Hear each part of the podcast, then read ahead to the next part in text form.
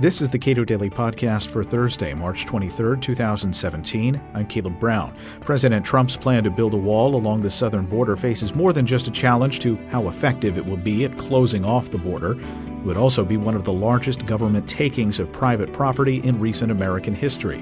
Ilya Somin, adjunct scholar at the Cato Institute, explains.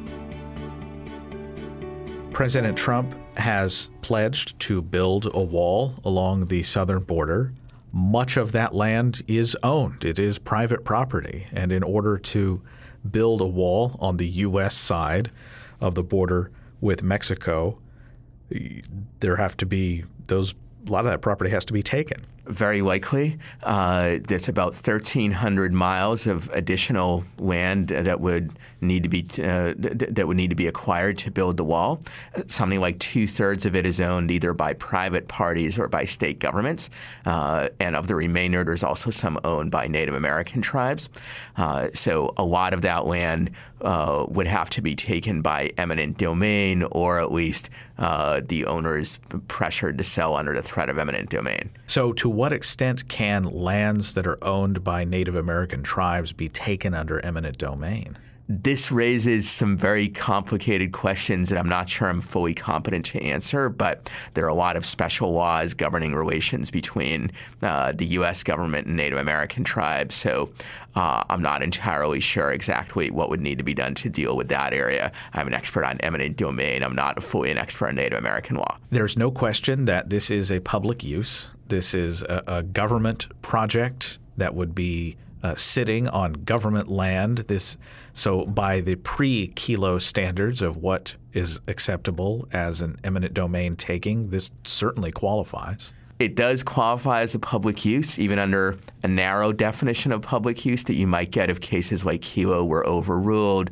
It would be a public use because it's owned by the government and for a, a, public project. However, there are other kinds of issues that can arise in eminent domain cases, such as whether the government met procedural requirements and also the amount of the compensation to be paid. All right, so that's an important question.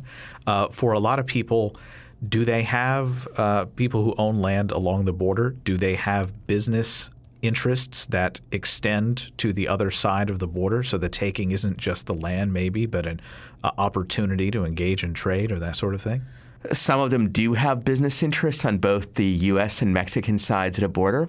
Uh, whether compensation would have to include the value of those business interests is somewhat iffy, uh, in that often uh, those kinds of interests don't get fully incorporated into uh, the into the compensation that's mandated by courts, uh, because often uh, they don't take account of so-called business goodwill and the like.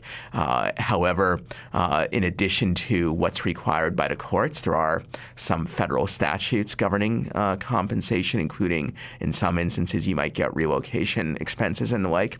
Uh, so estimating the value of these properties, particularly given their location right near the border, uh, in some cases will be complicated. Assessing the value of land always struck me as an odd thing because uh, just compensation in in many cases for me seems to be the price at which you would be willing to sell. And for a lot of people, that isn't at all what they're going to be offered. Yeah, so you might argue that the only truly just compensation is replacing the true value to the individual who owns it.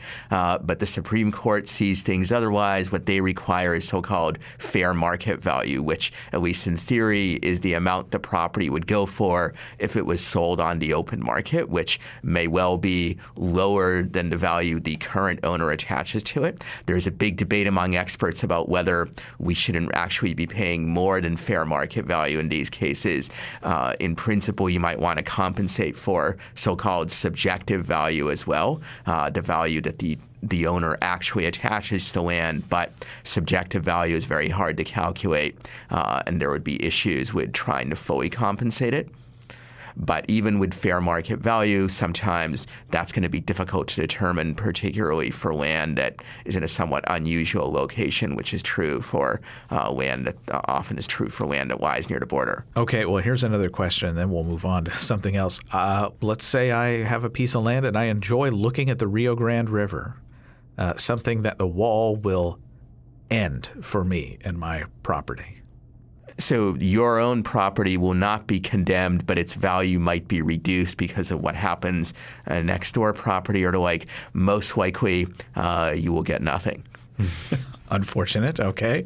So, uh, what are some of the other practical complications here that that will be coming up as as you said before we started recording? This could be one of the largest takings in American history. Certainly in, in, recent federal government history, at any rate, given the amount and the numbers of properties that would potentially be involved. So I already mentioned one issue, uh, doing valuations for these properties, uh, particularly if the valuations may well be contested by at least some of the owners. Uh, another is making sure that various procedural requirements are met. For example, the government is required to negotiate with these people in uh, quote unquote good faith.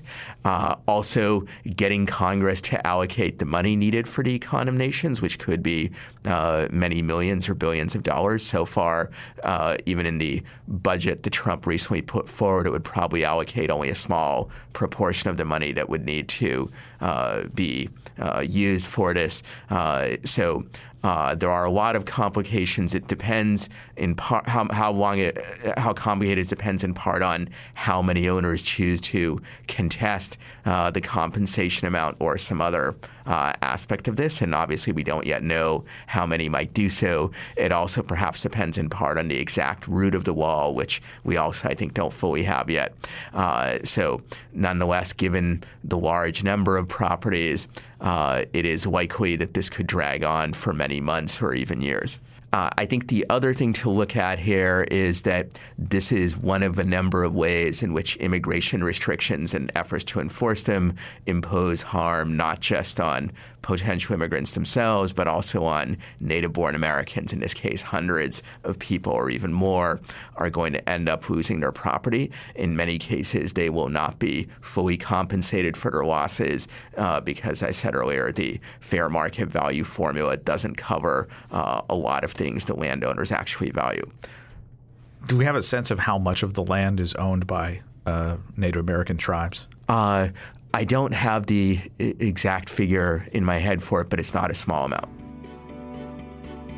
Ilya Somin is an adjunct scholar at the Cato Institute. Subscribe to and rate this podcast at iTunes and Google Play, and follow us on Twitter at Cato Podcast.